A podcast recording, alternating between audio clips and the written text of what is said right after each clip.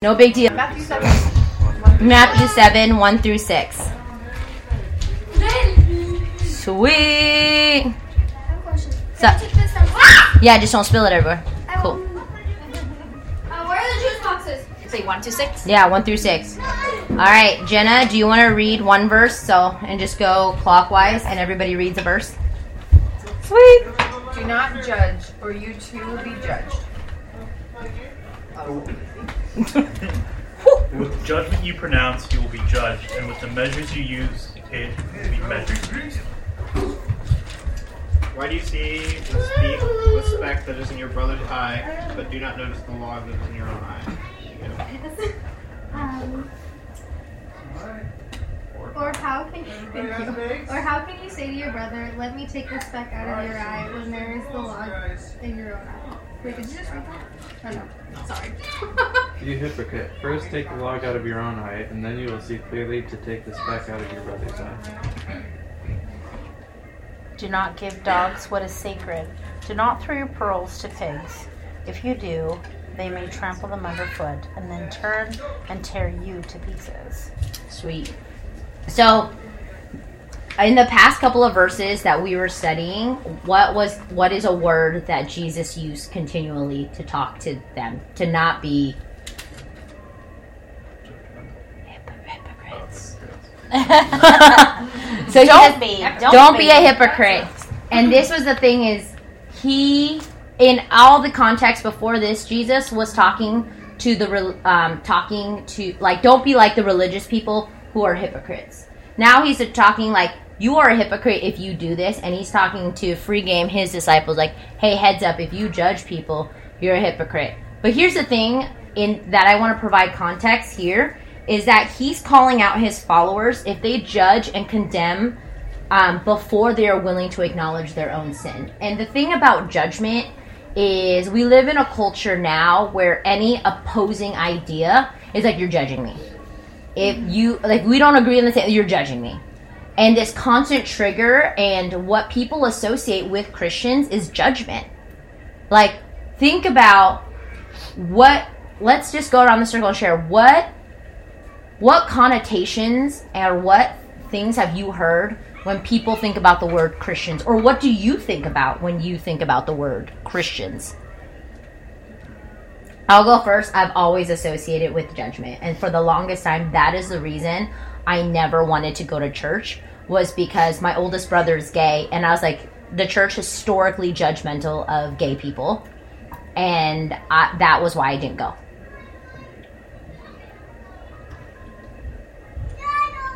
Don't shout me down now. Um, I saw a patient, and um, he lives in one of those big communities. Um, and some new people had moved in, and they were the people that were out on the street corner with the sign saying that you're going to hell. Hmm. And that was his opinion of Christians. Is that they're just mean people that are just gonna tell everybody that you're going to hell. That's it. Hmm.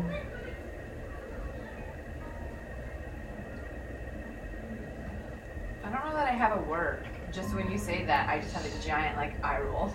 Yeah. like Roll my eyes. Side shade. Side eye. Always associated the word uh, believers. Yeah. I don't know. Didn't really think negatively or have any negative thoughts. I'm trying to get water. That makes me feel happy. That maybe means the tide is shifting, guys. It has like uh, it- you can. I don't feel like this because I am Yeah. a Christian and I know Christians, but it has this like bad taste, right? Like you're like, eh. I, it could go either way. when you you know hear what I mean? Like, other I like. I don't know if you were trying to say you prefer the word believers. Is that what you what you no, meant? it's just what I. If I had to pick a word, I mean, They're believers. Yeah, and it's positive Yes. because I really think it could go either way. Yeah. Yeah. Like I think of Christians. There could be Christians that are really believers and not believers. Mm-hmm. So I think believers is a better word than mm-hmm. Christians because there's too many people gallivanting around as Christians, but they're not. Mm-hmm. Listeners Yeah. is even better than believers because you already assume that you're believing, but if you're listening, that's a whole new level, right? Yeah, that's good. I think that like how when I was a youth pastor, this would be the best way I would explain it to somebody is that common knowledge. You know that I love my husband. I cannot stop talking about him, especially on social media. It's fine. Wait for our eight year anniversary. Um, but if I told you I loved my husband, and you're like, yeah, of course she loves her husband. She posts on social media about it. She has an she has an occasional verse. Like she loves her husband. But if you saw me in the street uh, with some other man, would you think, oh, I wonder if she loves her husband? Like because she's out here doing this, even though she's saying she loves her husband. We can say all day long that we love Jesus. But if we live and act in a way that is clearly not honoring to Jesus, if I lived in a way that was not honoring to my marriage and to my husband, I people would wonder, well, does she really love her husband because she's saying she does, but this is her behavior. And I think that's something to, important to acknowledge here is that there are a lot of people that say they're a Christian and they do the occasional like uh, post about it. They will take a photo of how they're in church. They will be like, "Yeah, I totally love Jesus. I love Jesus. I am a Christian." But if you stand back and observe their life, you start to realize some things don't mix well. Some things aren't aligned.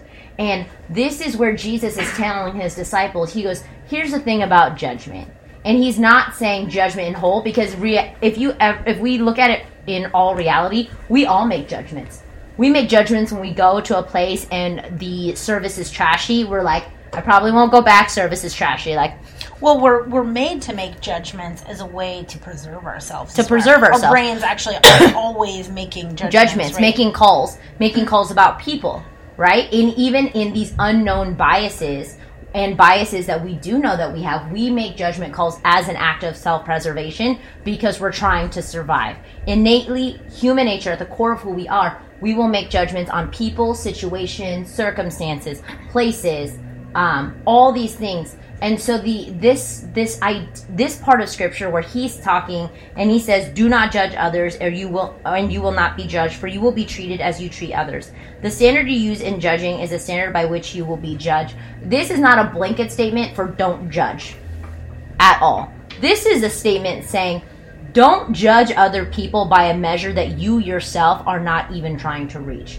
Don't judge people and tell other Christians, hey, you're not a Christian because of this, this, and this without taking the time to acknowledge the own sin that you might have in your life. Because I'm just so convinced that people are like, to the people who stand on the corners and hold signs, like, one, I'll give them props for endurance. I'll give them props for commitment. But I have never met a person who says, I saw a sign on a street corner telling me I'm going to go to hell. and I thought to myself, yes. Yes to Jesus in that moment. Because nothing builds faith like fear. Like, yeah, it's, it's yes. full of hate. Like you're no, you're not going to get anyone to come to Jesus. But boom, endurance him. and commitment. That's more than most Christians have. Is endurance and commitment. So I'll give them that. I give props to Mormons because I'm like, by the age of 16, you decide what track you want to go. You go on a mission trip. You start knocking on doors. I will give you endurance and commitment, even though your theology is wonky. The fact that you believe it so much that you will give your life to go knocking on doors and asking people if they want to buy uh, the Mormon Bible or if they want if they want to have a conversation with you. Endurance, commitment, more than what Christians are uh, like handful of Christians are willing to do. They take the they take though the, the the physiology of a young man and they twist it. They take a teenager and say, if you ever want a lady, you have to go do this stuff. Right? Yeah. They take some or, or that's that's not endurance. Again. that's manipulation. Again, though, but they'll do it. They'll do it in the sun. They will do it in the rain. They will do it because what they believe, whether or not it's manipulated, that's their truth. Yeah. And they're like, yeah, I'm going to do this. And so I want us to remember that we can say all day long, yes, I'm a Christian, yes, I'm a believer. But if things in our life do not line up with that, eventually people who really get to know you will be able to say, "Huh, there's some there there's some things that are out of whack, out of line." And Jesus here is telling his disciples, there is no point in you telling people what is wrong with them and the, how they have their life jacked up and all the sin in their life if you're not willing to look at your own life. And so I began to think about the spiritual discipline of reflection and the spiritual discipline of slowing down because I think we live in a culture that is either bear down, plow through, like don't deal with pain, don't deal with hurt, just get through just get through because that's survival right? But the ability to slow down and to reflect on your life, when you do that, you will begin to see the things in you that are broken and the things in you that are healed and great. But if we continue to bear down as a culture, if we continue to bear down and plow through scripture, if we continue to build culture where the thing is that you come, you sit, you listen, I tell you what to think. Martha tells you what to think. Anybody who teaches you tells you what to think without the need to slow down and reflect we will always be the people who will judge others because we do not see the own brokenness in our own life. And when you see the, like when I see the brokenness in my life, I can look at people who disagree with me and be like, dude, we're all, this is a journey. I can look at people who are struggling in faith and be like, I get it. Dude, I love you. It's cool people who are wrestling because I see in my heart the things that I struggle with when it comes to faith. And before everybody got here, Tanner and I were having a really great um, conversation on is the church a place for people to come and wrestle with faith?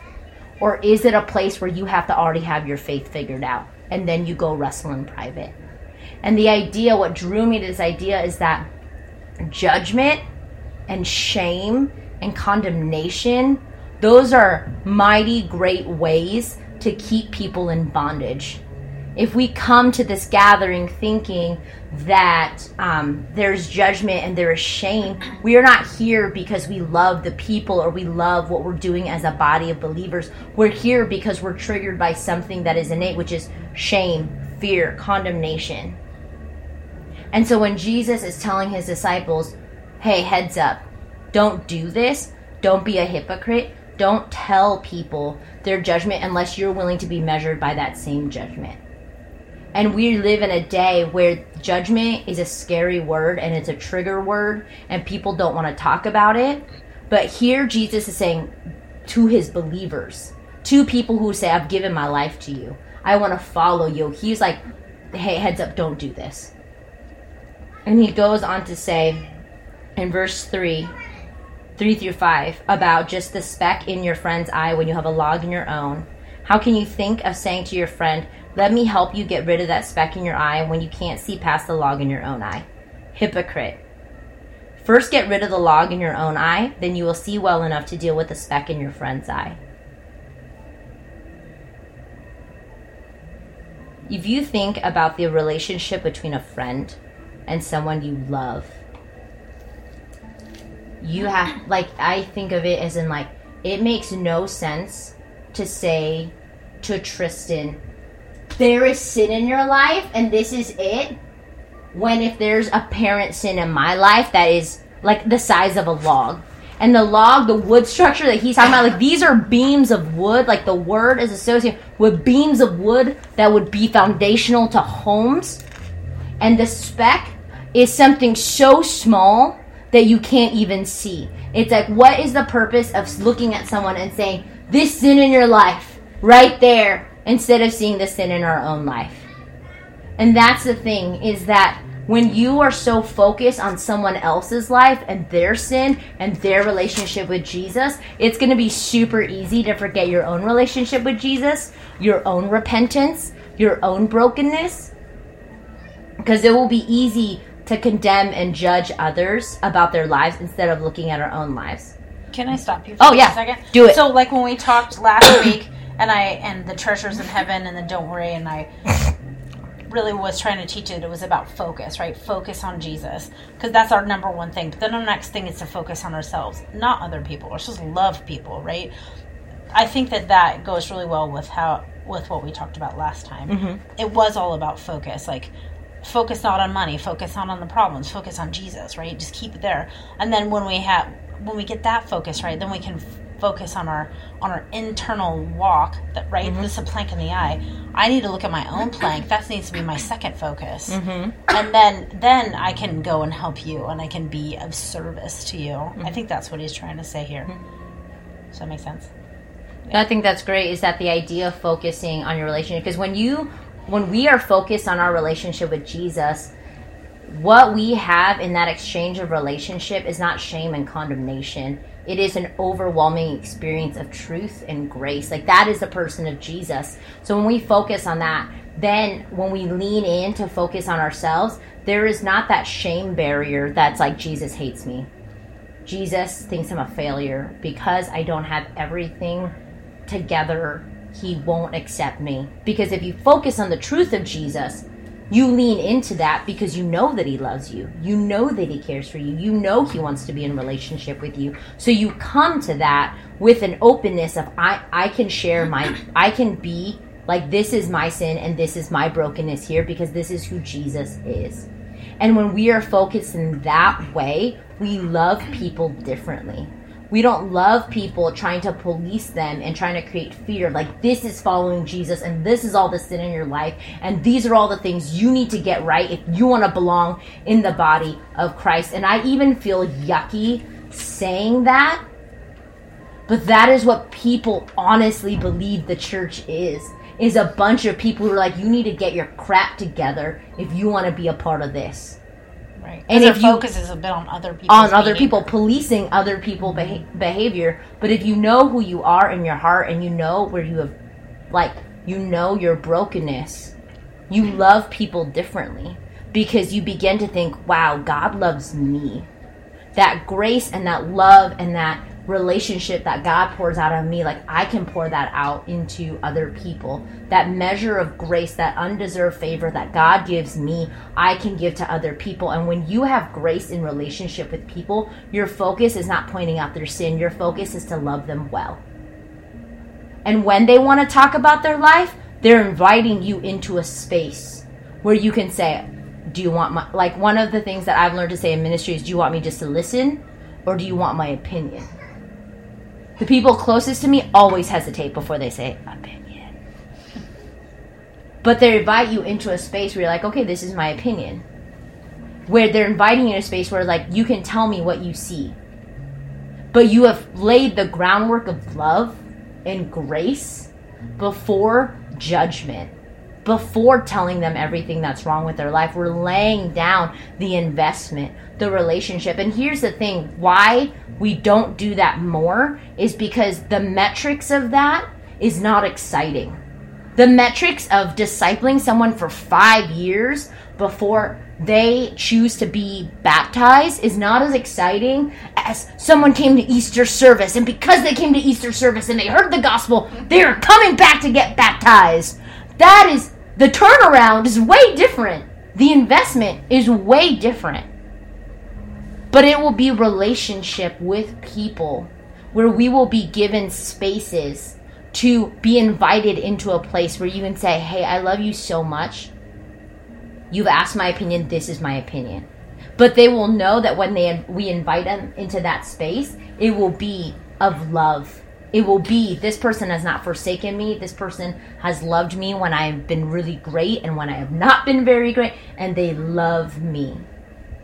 And that is why that critical conversation that Tanner and I, I felt like I had with Tanner, Tanner probably thought it was a regular conversation. It was very critical for me, Tanner, was when people come to the church gathering, the body of believers, in no way should they have to believe everything we believe, behave the way we behave, whatever that means, before they can belong inside of a community where they're given the freedom to wrestle with this idea of who God is.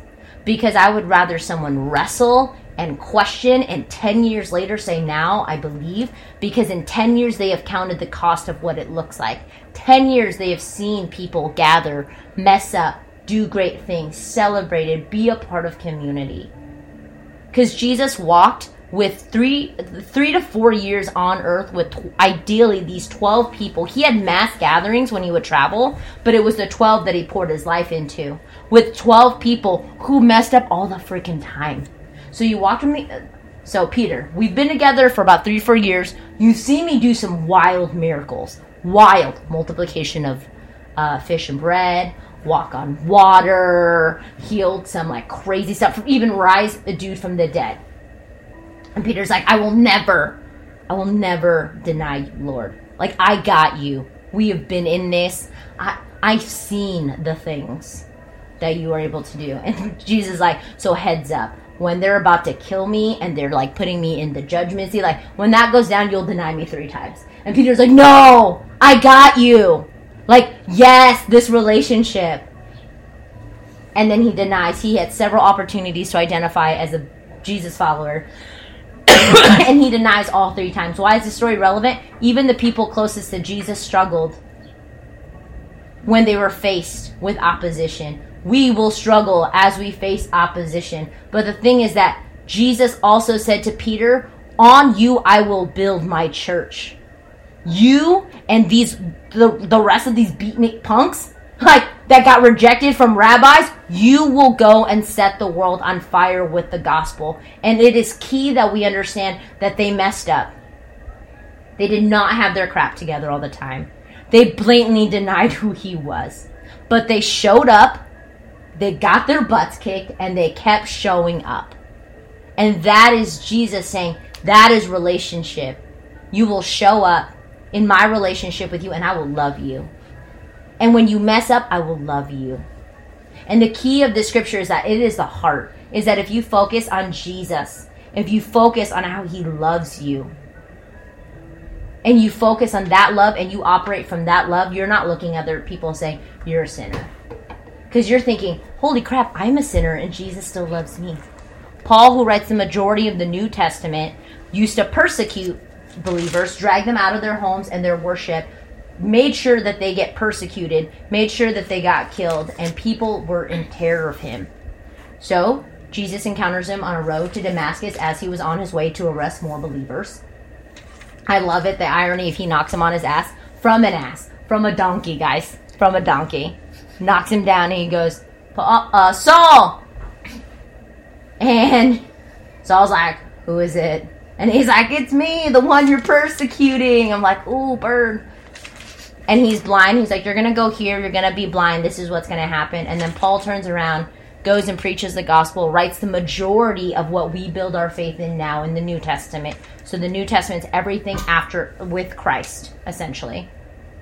Writes the the New Testament. And Paul calls himself the chief of sinners. Of all the sinners, I am the worst. The dude wrote the majority of what we believe, and the, the and he went and he traveled to all these places, and he went and preached the gospel. He rose up apostles. He rose up teachers. He rose up missionaries. He did all these things, and Paul said, "Of all of them, I am the worst. I'm the chief of the sinners." Because Paul was like, I, "My eyes are on Jesus. My eyes are on myself." So I remembered who I was, and because I remember who I was and what Jesus has done for me, oh, yeah, I can look at everybody like everyone's fair game.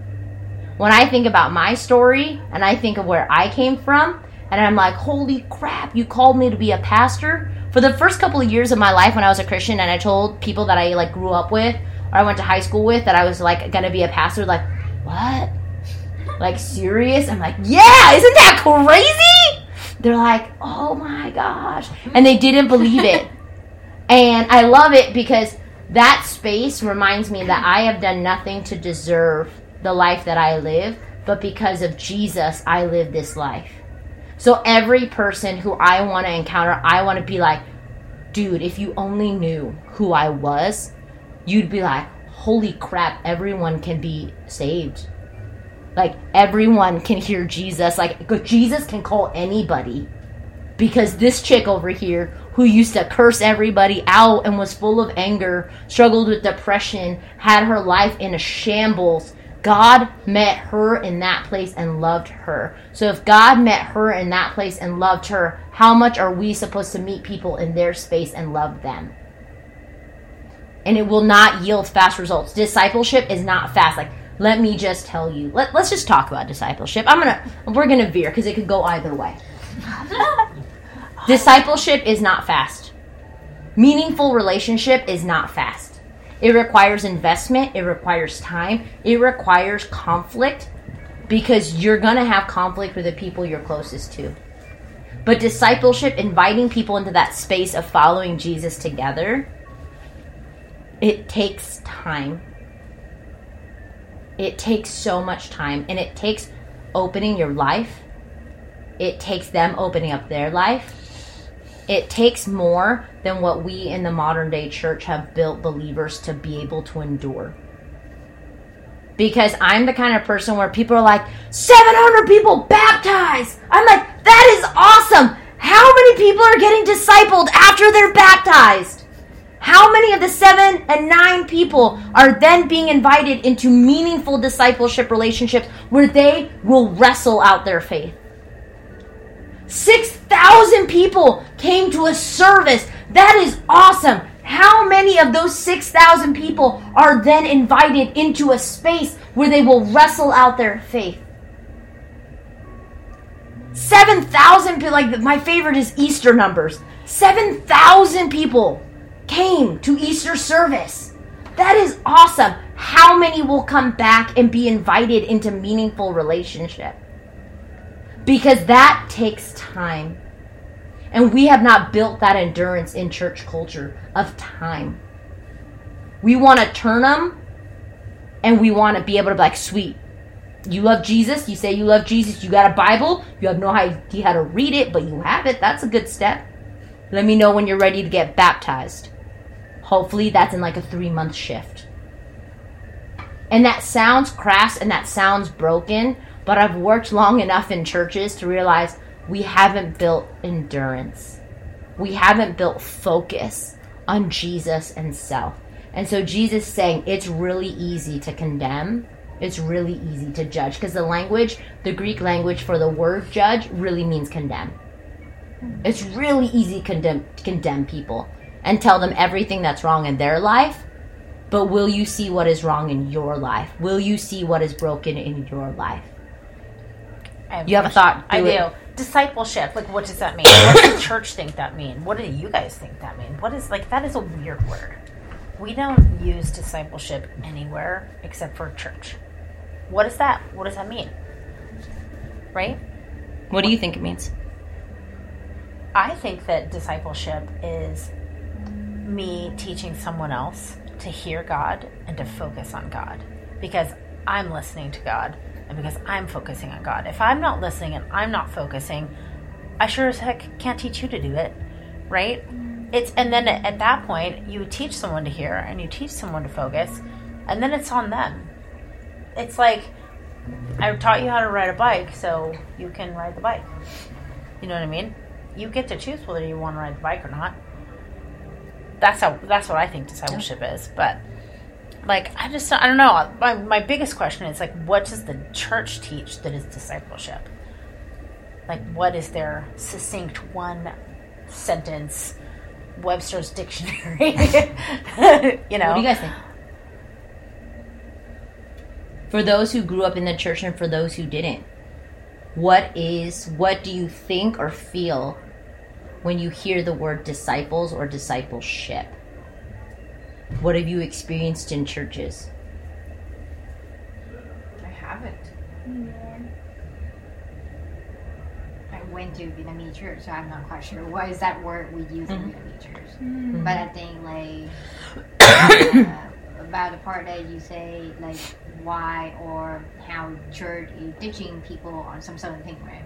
Um, I think it's um, if talking about teaching in general. I think any kind of teachers, um, I mean good teachers, um, they they should be a really humble people, which means that they like uh, they're not really good at what they what they really teaching, but they they want to be better better of it by teaching people.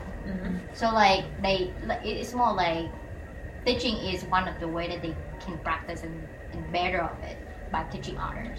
Um, it's not really mean like you have to be a master to of something to teaching Oh someone. yeah, something no, I don't think that I it. I don't think that. And so like some some church days like I feel like some people they looking at like father or like pastor in the way that well, it's like messed up my life or something like that. And I feel like, uh, Like you gotta be Yoda level before you yeah, can like, discipleship but I other would have to look up like a deal like this to really. Well, That Tweet, you have to look up to most people like that because you're kind of. I mean, I mean, like, I truly they looking up. she laughs because she knows it's true. I truly they want to look up to someone that is, as soon as I talk to that person, that person actually talk to, you know, like sharing the knowledge and actually they showing that person is really humble. Mhm. Like, but they not really like perfect of anything. They just share what they know, or may, maybe they, they don't even do that to be teachers. You know, like they they don't even mean to be. They Mhm. just become naturally Mhm. when they're sharing it. And so those are people that I really like. As soon as I just hear this, you know, like, like listen to them and Mhm. feel like could listen to them like forever. Yeah. So, but but for some people, like if like they just come and like you know like most of the church that I came to and like say, oh I have done this, I have this experience, and you know even in life too. Like some people that say like like from last time. Um, at work that it's not about church or teaching anything, but like in some kind of conversations, uh, we talking about problems, and then and then one developer that is uh, talking to you know like the person who found the, the problem and say like well this uh, problem there is it's not really a problem. There is no solution at all. It's not necessary to be this way. But the another person who report about that problem and say like i have 15 years experience in this it totally changing the conversation. You know Mhm. like the developer is totally like uh okay. So you know like it, it totally because there is a conversation on the chat so usually people really easy to church the others. Um, they don't know the background of the others that that well you know so sometimes You want to feel insecure about yourself? Report tech bugs to developers. Yeah. You're like, I know, like, I'm pretty sure there's supposed to be a button here, but like I don't know.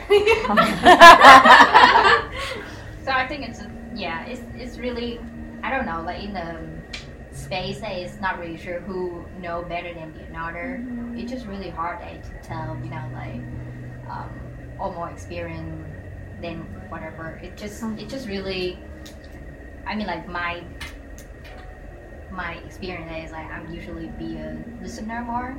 Uh, be more like a listener more than actually a talker or actually sharing anything because I'm not really good at, at you know, not really public of anything. I guess. That's good. I would imagine that um, a lot of people think, a lot of Christians probably think that discipleship is a lot of calling other people out. Mm-hmm. in in, in the um, in the name of teaching them.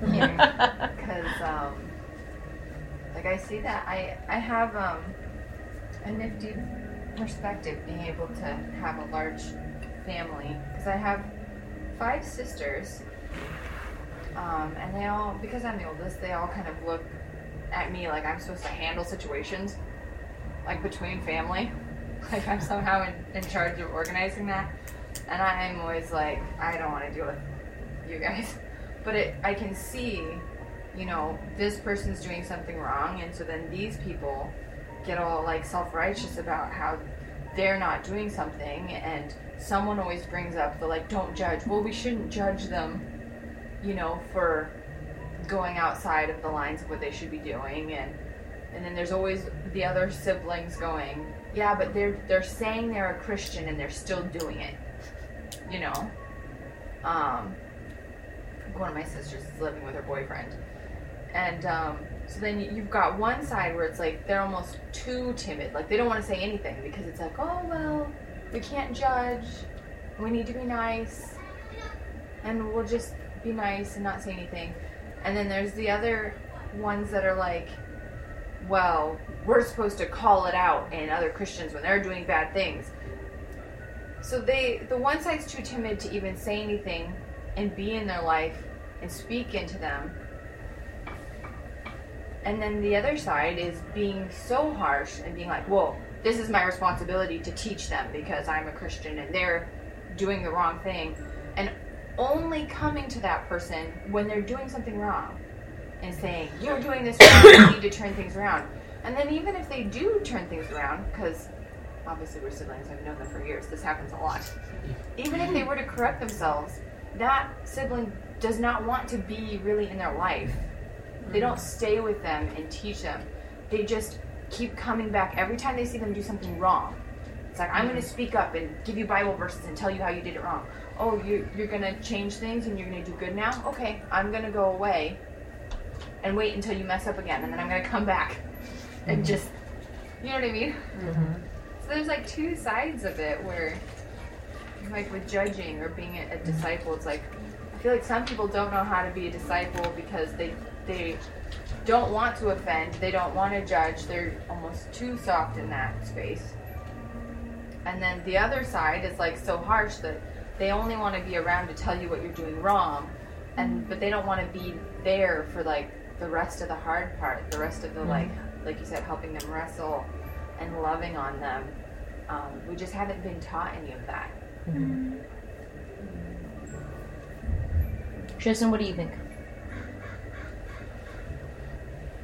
I don't know. It's a lot of different. Uh, either you can be someone who's always right about something, and you can always be like, "This is the way that I know, and this is the way that you're going to be," or you can be like, "I've lived and I've learned, and here's how you can live and learn the same way." And usually, when you see someone who's like that, and less of this is how you're going to be, it's a lot easier to relate or follow that. So, discipleship, we've made it really complicated because of the way we structured religious community. Only certain people are allowed to do certain things, like teaching people about Jesus and preaching the gospel.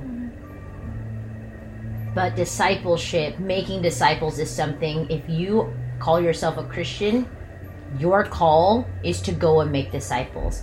But if you don't know what it is to be a disciple, if you somebody has never discipled you, chances are it's going to be really hard for you to figure out. Well, how am I going to do this for other people? Like if somebody hasn't taught you how to read the Bible, it's going to be really hard for you to teach somebody else how to read the Bible unless you had to self-learn how to read the Bible.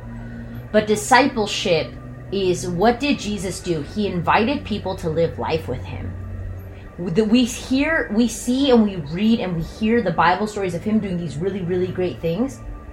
But those cannot be the only experiences in three to four years of living in and out with somebody. We don't hear or read any of Jesus's like jokes, all of them. We don't hear about all the conversations that they probably had at night about what this actually means. But he invited them into life, he invited them into relationship, and he committed to being with them when they messed up. Discipleship is hands down the greatest and hardest journey to ever participate in. Marriage will be and is the hardest discipleship journey ever. But in discipleship, you're saying, I'm committed to you. I'm committed to loving you when you make really great decisions. And I'm committed to loving you when I literally want to shake you because I don't understand why you're being so stupid. But it's a level of commitment driven out of love. It is a ride or die. It is, I will discipleship. I will teach you what I know. And believe me, you know more than most people, and that person knows more than most people. And there it isn't this level where you level up and say, I'm finally ready to disciple somebody. I've read my Bible front to back at least six times. I have read and read every of the 300 Bible study resources that we have, which you should access and use. I've done it. Therefore, I can teach somebody else about Jesus. Some of the best disciplers are people who just became Christians because they understand the excitement of this Jesus that they have chosen to follow. That zealousness, that rawness, that somehow over time of being in the church, you learn to kind of shave off of yourself. And then the fears well, what if they teach heresy? What if they do teach heresy? Should we not be able to have a conversation about it?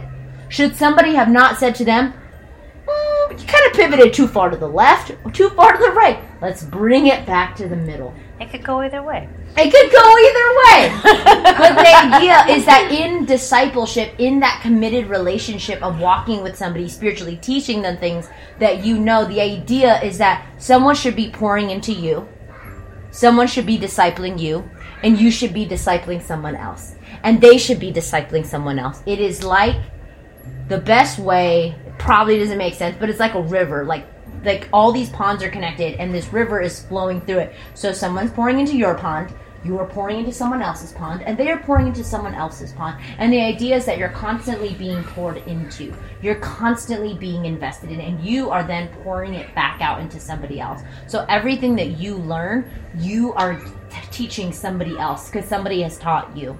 But what is broken in our culture and in religious culture is that only certain people are able to disciple. Only certain people are able to teach from the pulpit. Only certain people have the authority, title, and position to get up and read the Bible out loud. Only certain people are able to do these things. And my heart for each of us is that we would enter into relationship where we can be discipled and someone else can disciple us and it is like a river. It is like being poured into continuously. That's my question. Sorry. Is Don't somebody? answer it. I didn't. He's like, I don't know I don't know how. how to. to. don't know how to you should just like, i hey, we're at church right now. tap any button. Oh my god. There you go. just throw it to the ground and stomp on it. Do that. Yeah, Do do that. that. Not a pot. Yeah. Oh my god. But the idea is that it's continuous and you're constantly learning. Hmm. Because again, it's just an invitation to life. Some of my greatest discipleship experiences for myself was sitting passenger as my mentor was driving a car, putting on makeup, and asking me about how my life is. And then she would tell me how her life was and what God is teaching her, what she's reading in the Bible. What's up? So much It- like it's like what we were talking about yesterday. how um, uh, we- we're not willing to get messy, and you Mm. can't discipleship. You can't disciple or be discipled without getting messy. people right? are messy. People are They don't messy. get messy. You have to like get in it with people, hmm right? There was another part to that. I can't remember what it was. I know, but this is a perfect segue into verse 6 because it really did go either way. Right, and it gets messy. It gets messy. Don't waste what is holy on people who are unholy. Don't throw your pearls to pigs. They will trample the pearls and then turn around and attack you. Boom. What do you think this loaded qu- statement means? Oh, I know, I know. About the pigs?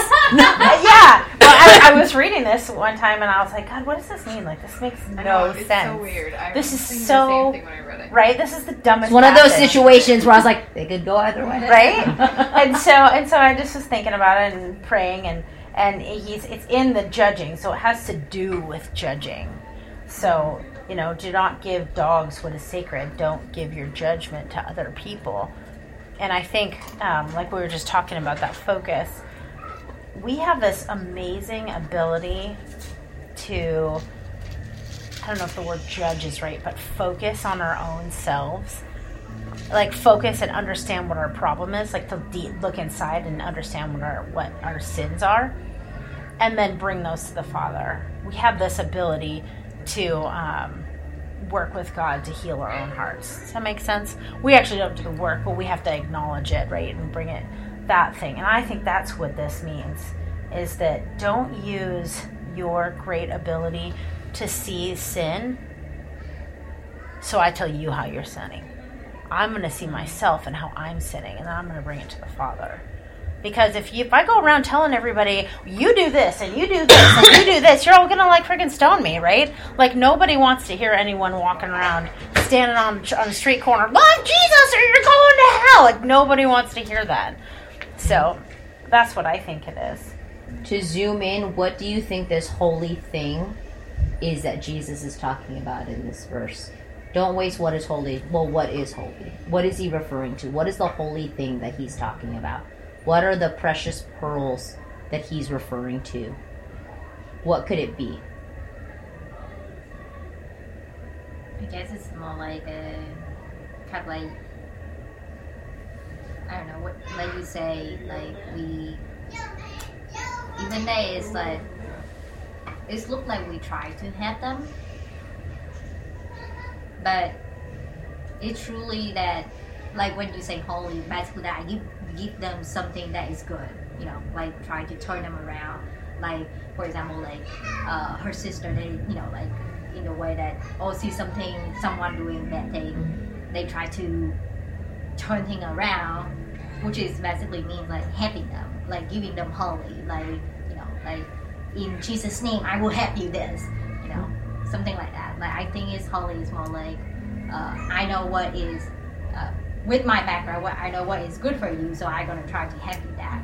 Uh, throwing like like through your purse into people, more like purse is like something something like heaven, something like good, something is right thing to do, and and try to tell them that it is the right thing to do. But the second part is saying like if you do that, then of course it's not the right way to do that, right? Because you when you helping them with your all of your knowledge and all of your background, basically you judge their situation and you helping them that way. But still, that is based on your judgment. It's not based on I don't know. It's not based on the true things.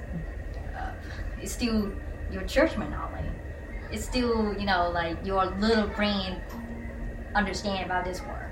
It's still not what God that could could you know I don't know. It's interesting, eh? To It's a really about it, because it doesn't make sense, right? I think But it's like you wouldn't throw good food to dogs. You wouldn't give push. You wouldn't give precious items to pigs. The referring, what I've read most of the time in the study, is what he's referring to is his teaching and the invitation. That Jesus' teaching is valuable. Be intentional with how you share it, because there will be people who receive it and there will be people who won't. But in wisdom, you are able to discern when someone is ready to hear the gospel, when someone is ready to receive that teaching and that news. But that comes with relationship, that comes with investment. You will know when someone is ready because most likely they will prompt the conversation.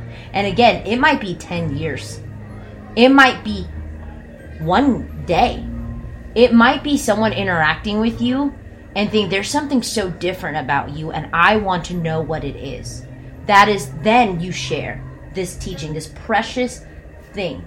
And we are so willy nilly about the word and teaching because we don't live in a nation where we're persecuted for our faith. We do not have to be fearful of gathering in giant buildings, in homes, wondering if someone's going to come and arrest us. I have like 10 Bibles. I did not have to smuggle the Bibles. I ordered most of them online. Or I went into a store, but I did not have to fear having these Bibles. I don't fear going to a public coffee shop and reading my Bible at all. I, I just do it because I can. And so the value that we see of God's teaching of His Word is significantly different than people who have to live in fear that they might be arrested and persecuted because they have it. You don't give the best food to your dog. Maybe some people do. Let's be real. People really elevate their puppies. you wouldn't put a gold ring in a pig snout. That is you giving something so precious to something that doesn't make sense. Mm-hmm. The teaching, like Jesus' teaching, is valuable. It is good. It helps us live a life where, like, I have never met a person who has wholly lived for Jesus and said, I freaking hate joy. I freaking, like, really regret grace, forgiveness. That's trash. Never met a person who has ever said that. But what we have is valuable, and we must be intentional and discerning on how to share it because when you are foolish about how you share it, standing on the street corner and holding signs is foolish because people will not receive that. And what you are saying is a part of the gospel, which is if somebody does not have relationship with God the Father, the, God the Father through Jesus, what we believe as Christians is that they would spend an eternity separated. That eternity separated is known as hell. That is a part of the gospel. That's not the whole gospel. It is shining one light on one part of the puzzle and not shining it on the rest of it. But it is valuable, it is precious, and in discernment, we share it intentionally. We share it in relationship. Because in relationship, You're going to be able to tell if someone is ready to hear it. They will most likely prompt it. But they will also know they can ask because you showed up and you love them. They might not even know you're discipling them. They might not even know in some way you have invited them in this journey. But discipleship will not always be sitting around down and reading through an entire book of the Bible together. Discipleship is across the dinner table. Discipleship is going on walks. Discipleship is not hour segments of time. It's going on car rides. It's walking around the block. It's walking to spaces. It's being intentional about building that relationship. And you then there discern are they ready? Because if they aren't ready, it says in the scripture, they will trample the pearls, they will trample that teaching, and they'll turn on you because they weren't ready to hear it, but you weren't you weren't listening. You know when people are not ready to hear. Them. Like think of somebody in your life who's super resistant to the like the gospel. If you can think of them, you have been able to discern they are not ready. So wisdom has to be intentional about it. So, how can you be intentional about sharing Jesus and his teaching? Round robin, don't shout me down. I definitely want to hear from people who haven't said anything. I don't know why I'm doing this. Did you stab right there? Yeah, I did. Yes. I'm a cool pastor. I wear skinny jeans. Not like regular pastor. Nah. Cool pastor. I'm a cool pastor. What? No. Palm Sunday. Palm Sunday. That's my face. Yeah. So, how are we intentional? Should I go first and like maybe they'll just start the flow of ideas? Uh uh uh. Okay, cool.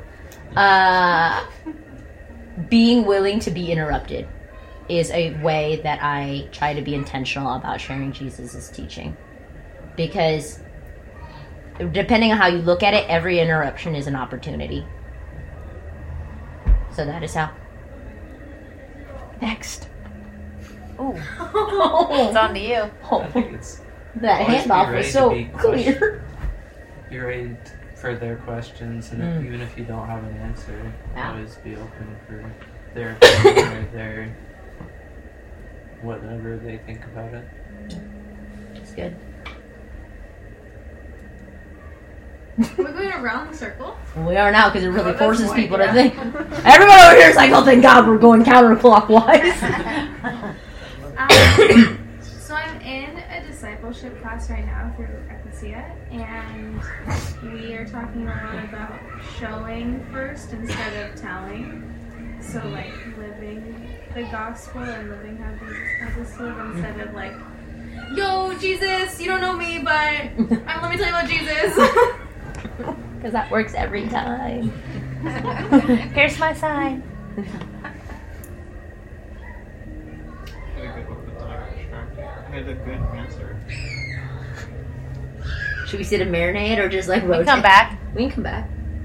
Dig deep, man. It's been happening a lot. it's been a long day. it's called age. Aging. Is this what turning or being 25 is like?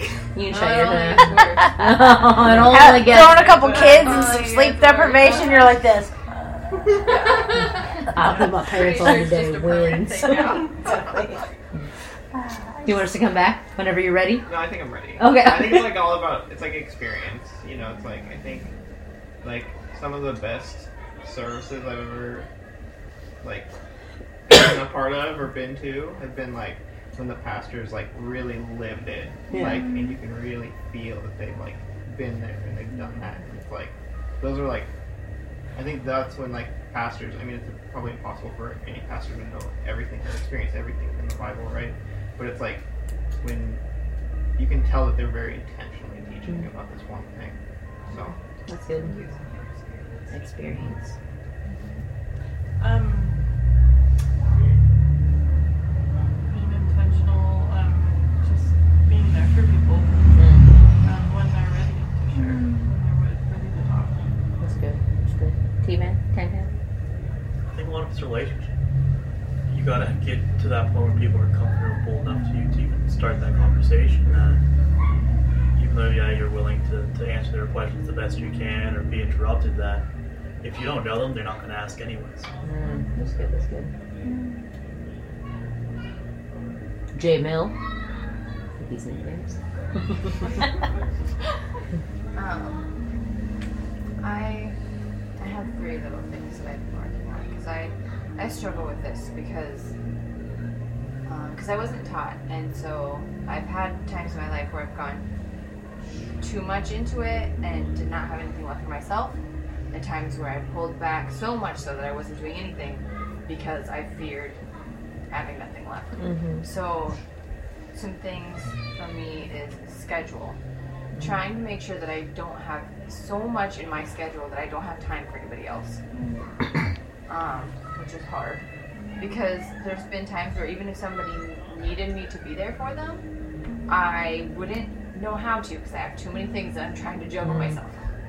Um, and um, another one would be making sure that I am filling myself up because, like I said, I've, I've gone too far in one way to where I didn't have anything left, and I didn't have.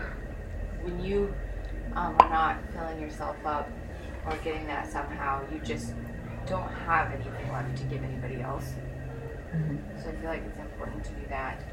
Um, and then the other is working on some of my own stuff, like we said, not uh, working on our own problems before we're calling them out on other people.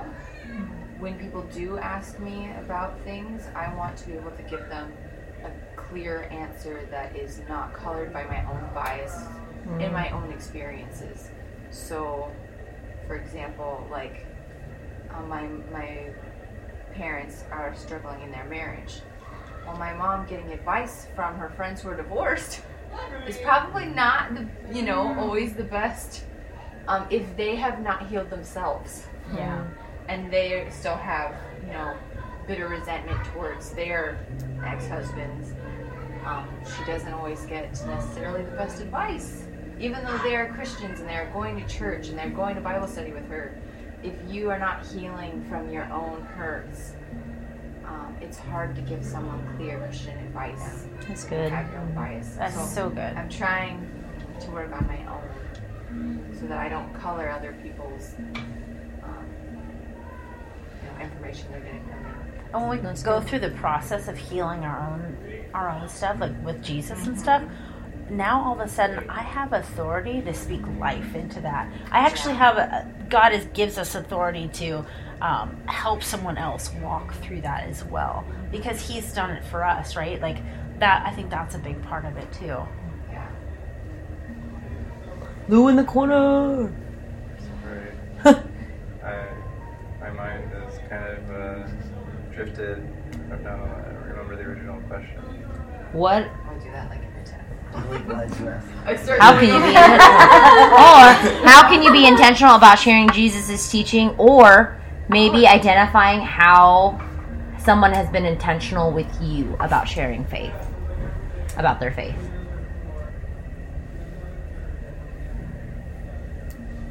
We kind of sprung it on you like a lion. You want us to come back? I mean, I guess uh, maybe come back to me. Sorry. No, no, you're fine. Um, OG. I guess you just really have to like have a relationship with a person before you can really talk to them about Jesus. It's kind of like loaded. It's a loaded conversation, and if you can't really, if you don't really have like, if you don't know who someone is, you can't really talk to them about that. It's like talking about politics. Like you, you can't just. So only talk about it on social media. I Yeah. like it. I'm just kidding. Oh my god! Don't even get me started. I don't know. You just have to have like a relationship with someone, and not just like a relationship, but a caring relationship, mm. where you can not like you can judge them, but like in a positive way. I don't know. No, I hear you. If you mm. know where someone's coming from, it is easier for you to know how to speak to them. Mm-hmm. Judgment gets wonky if you make a call on someone and you treat them differently based on what you just learned about them.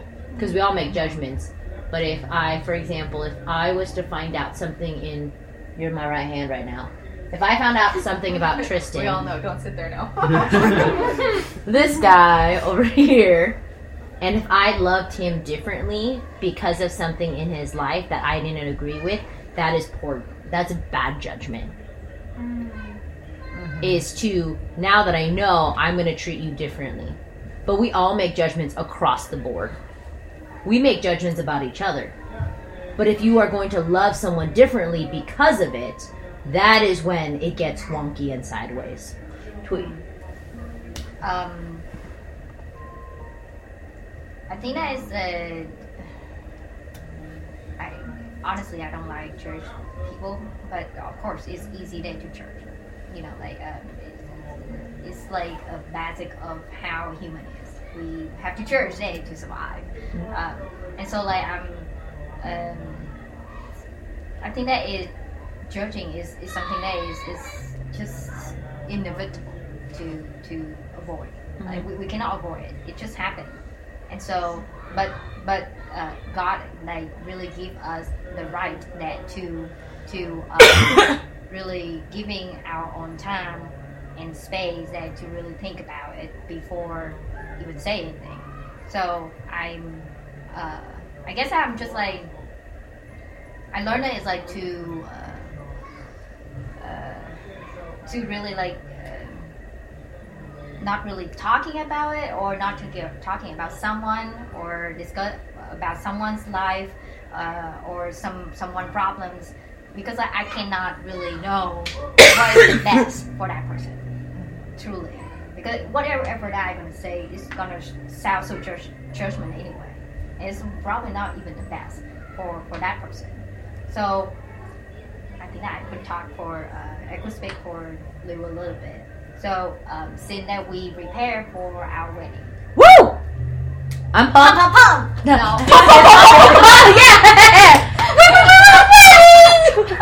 so so you know I don't know like so, some of us probably are already you know wedding. So that we we probably have like make, uh, get some uh, related to this example. So uh, we prepare for the wedding and everyone asking okay uh, you guys gonna have a wedding party? At first we're not really even thinking about wedding party. So someone that like uh, the part of that is uh, we at the church day we're gonna marriage have a wedding at that um, you know like Lourdes came to that church like whatever last year or last Tell them where it's located, Tweet.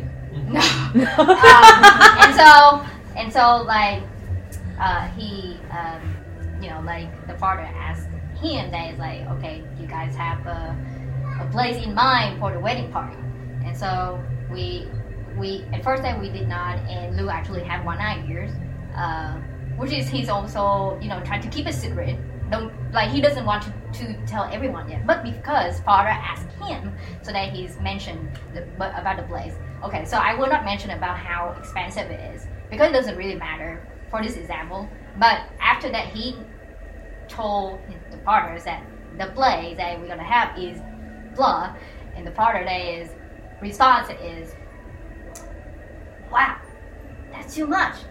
That's evil. That you know that money too much money that is evil. And um and so like Lou's so sad. Um he he was so sad and he came home and then, then he told me that is oh that is the place I always thought that you know everyone gonna you know um, having a hard, good time together. And it's also a really good you know sunset sunrise or whatever. And so like he, he his intention is, is really good. He doesn't mean to show off or anything. But because of what father said that we cancel that he canceled that plan. And so like we pick somewhere else that you know like to fit whatever people judging right? And and so you know like the list of people that we invited people will judge different way. And so by the end of the day when we are so tired of like where did we should pick to make everyone happy? And i keep telling him that you should not let what people judging you um, to to affect your decisions only you and me will know exactly why we do so. Like whatever the place doesn't matter that it's expensive or cheap or even nothing.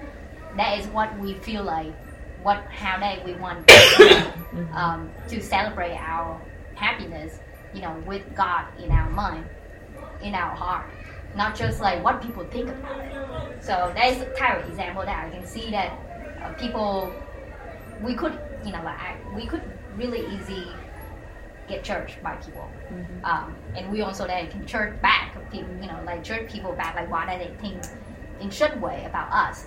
But like you said, that is a type of a, it's kind of like a process eh, to to really building the relationship with others. Honestly, the whole guest list that we have, not all of them that we build a really close relationship. And so it's easy to guess that they're judging us and we judging them, of course. So then it's, it really makes sense at this point. That is like, oh, now that I know why that is, this this thing is so hard. But because that we don't have that close relationship with anyone. So then, of course, but we have to invite them. That's a good example. Yeah, That's so a really good example. Yeah, so I kind of learned um, how that you know how that work. So I'm not so stressful the next time that is if someone judging me some, about some certain things, so that I could like sit down, really think about it. Mhm. That we do have a good relationship with that person. Okay, we don't have the really good relationship with that person. We sit down with that person, talking a little bit more, asking them what they think about it, you know, and and get through it. Maybe that they changing their mind.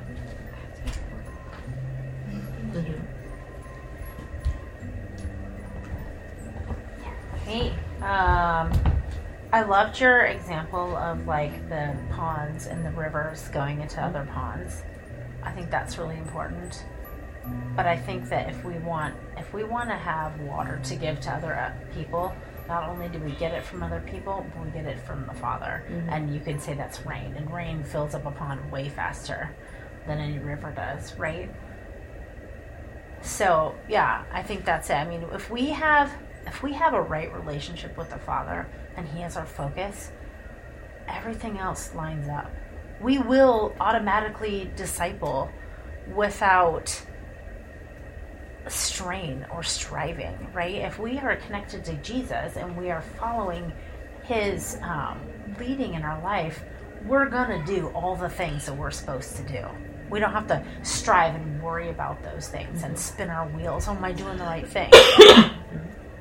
so, yeah. So, what are practical applications? These are really deep, super long too. You can't mm-hmm. preach what you don't practice, mm-hmm. and that is key here in this chunk of scripture. Is that you can't tell other people who are trying to figure out how to follow Jesus how to follow Jesus if you are not intentional about the way you follow Jesus. Check yourself before you wreck yourself. this is a super biblical one. That's my favorite one. Yeah, check yourself before you wreck yourself. Is that check your heart? Whoa, whoa, whoa, whoa, whoa! I did it. Cool, I Mom. No. but check yourself before you wreck yourself. Is that it's so easy to tell other people, not even in faith, but in any arena, what they're doing wrong without seeing what you could be doing wrong. It's so easy to blame other people instead of accepting blame. And so, in these scenarios, practical application is to take a step back and think, do I need to say that out loud? And one of the best, best things I have ever learned in ministry is uh, what I call the three day grace space. And the three day grace space is if I feel so bothered by somebody or something that they're doing or something like that, I wait three days to say something because by the end of that those three days, if I have prayed about it, I have sat on it, I have worked it out, I will be able to identify is that a problem I have directly with them? Or is this a problem I have with Jesus and they're just kind of exacerbating the issue that I have with Jesus? And so the three day grace space has been incredibly intentional in building relationship mm-hmm. because you have the three days to check yourself before you wreck yourself. Because words are like bullets. Once you shoot the, once you pull the trigger, it's out. You don't get to come back. This is my favorite version. Is like in on Facebook. If you edit your post, people can see your edit history. Mm. So that stupid thing you said the first time, yeah, and you edit it. Nope, they can see it. I feel like that is a perfect example. Once it's out, once you say something before you check yourself, You don't. You don't. It's like vomit. You don't bring it back in. Just out there. You're so disgusting. That's your the dog. and then the last one is know your heart. Are you judging somebody? Are we judging someone because our heart is not in our right place to love them? Are we judging them because in our heart we're not willing to deal with our own crap inside? It's so important to know your heart, and knowing your heart will require the discipline to slow down and to reflect. And so those are the three applications that I have for us from this scripture is you can't practice you can't preach what you don't practice because I'm so positive that people are just so done with seeing Christians being hypocrites of saying this is truth but not living according to it. This is love but not loving people. This is it and then we don't live that way accordingly. Because there's enough people out there who says I just the example i like for me i love my husband. I can tell you all day long i love my husband. But unless you see in the way i live my life you will probably begin to question whether or not i love my husband. People can say all day long i love jesus. I love jesus. They can say it all day long but just because they say it doesn't mean it's actually true your actions have to align you have to show before you get the space to tell the last two, well, all, all of these, this is like emotional intelligent. Maybe next level. Not a lot of people like. Do you know what I'm talking about? Like emotional intelligence is being able to understand your own emotions and how they work out. Like I don't know. I just noticed that like it's a lot of self-reflection, which people who are not emotionally intelligent Mhm. have a hard time doing. Right? It's like Yeah, it's really. It's not that easy. Yeah. yeah, It's a scary place to know your heart. Because when you know your heart, you know all the great things, but all the really junky things. yeah. To reflect on yourself, you face it's like you're facing a monster because you see what you're capable of. Any person that spends time reflecting on self, there's this moment of like, I like this is who I am. And knowing that space affects the way that we love people because when you are in that space of knowing to the depth of who you are, that homeless person on the street who is dirty and who is aggressive, that is a person, that is a human being. Where on the outside we might be in different circumstances, but on the inside we are two human beings who are struggling with our reality, struggling with self, struggling with maybe things we don't even understand. That it when you know yourself and you bring humanity to yourself, it is easy to bring humanity to people because you know who you are and where you've been and what you are capable of. And that is the good and the bad and the ugly. So this like these super biblical like check yourself before you wreck yourself. Know your heart. This one up here you can't preach what you don't practice. That requires slowing down, reflecting. And if you're like, "On, that's not my jam," then I'm going to say you're probably not going to get very far when it comes to that self reflection. But sometimes it could just be the practice of writing things down that come to your head in a journal that you carry around. It could be being willing to come to somebody and say, hey, could you disciple me? Which also feels like a very awkward conversation. It's like, will you invest in me spiritually? Will you mentor me? However you want to dice it. It's will you be intentional about investing into my life?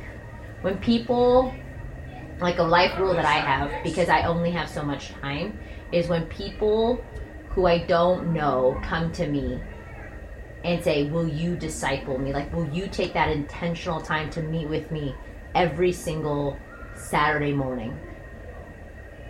I spend a good 40 minutes saying, like, asking questions, and then a good 40 minutes scaring the crap out of them because for me discipleship is intentional so if i'm going to give my saturday morning i need to know you're in it because i only have so much time set aside for that that i want to disciple the people in my inner like the, i want to disciple people here. I want to disciple people at work. I want to disciple relationships that i've had for a really long time. And i will generally direct people like after i ask a lot of questions and realize that what they have in mind isn't what I have in mind, we're not on the same page, then I connect them with a better fit of somebody who would probably be better at discipling them. Because there comes a wisdom where knowing what you're able to do, like Jenna said, like that fear of like giving out so much that you have nothing left is the idea when I talked about the river and the ponds was strictly in discipleship relationship that there should be pour- somebody pouring into you. You should be pouring out into someone else. But at the end of the day, you are filled by the Holy Spirit. Believers are filled. That is what sustains us. But if you you cannot pour out what is not being poured in, relationally, spiritually, emotionally, mentally, you cannot give what you do not have. It's like spiritual credit. You're spending things that you actually don't have the resources to pay for. And you will hit a wall. That was really good. I'm gonna write that down. Bring that somewhere else and talk about it. Okay. Okay. But yeah. And Which so- part? The where you Just- will hit a wall? Probably like this part. On Sunday morning when I'm preaching Wenatchee, I'm like, "Am I right?" Do this one. This is the new cool one. that's, that's the new one. That's an, is that the new one? Yes, it is. Yes, it is. Ask, ask the just turned twenty Yeah. years. That's the thing. It's called catch the woe. What did I call it? Oh, please, please stop. Shut up, mom. What did I call it though? I just said catch the what?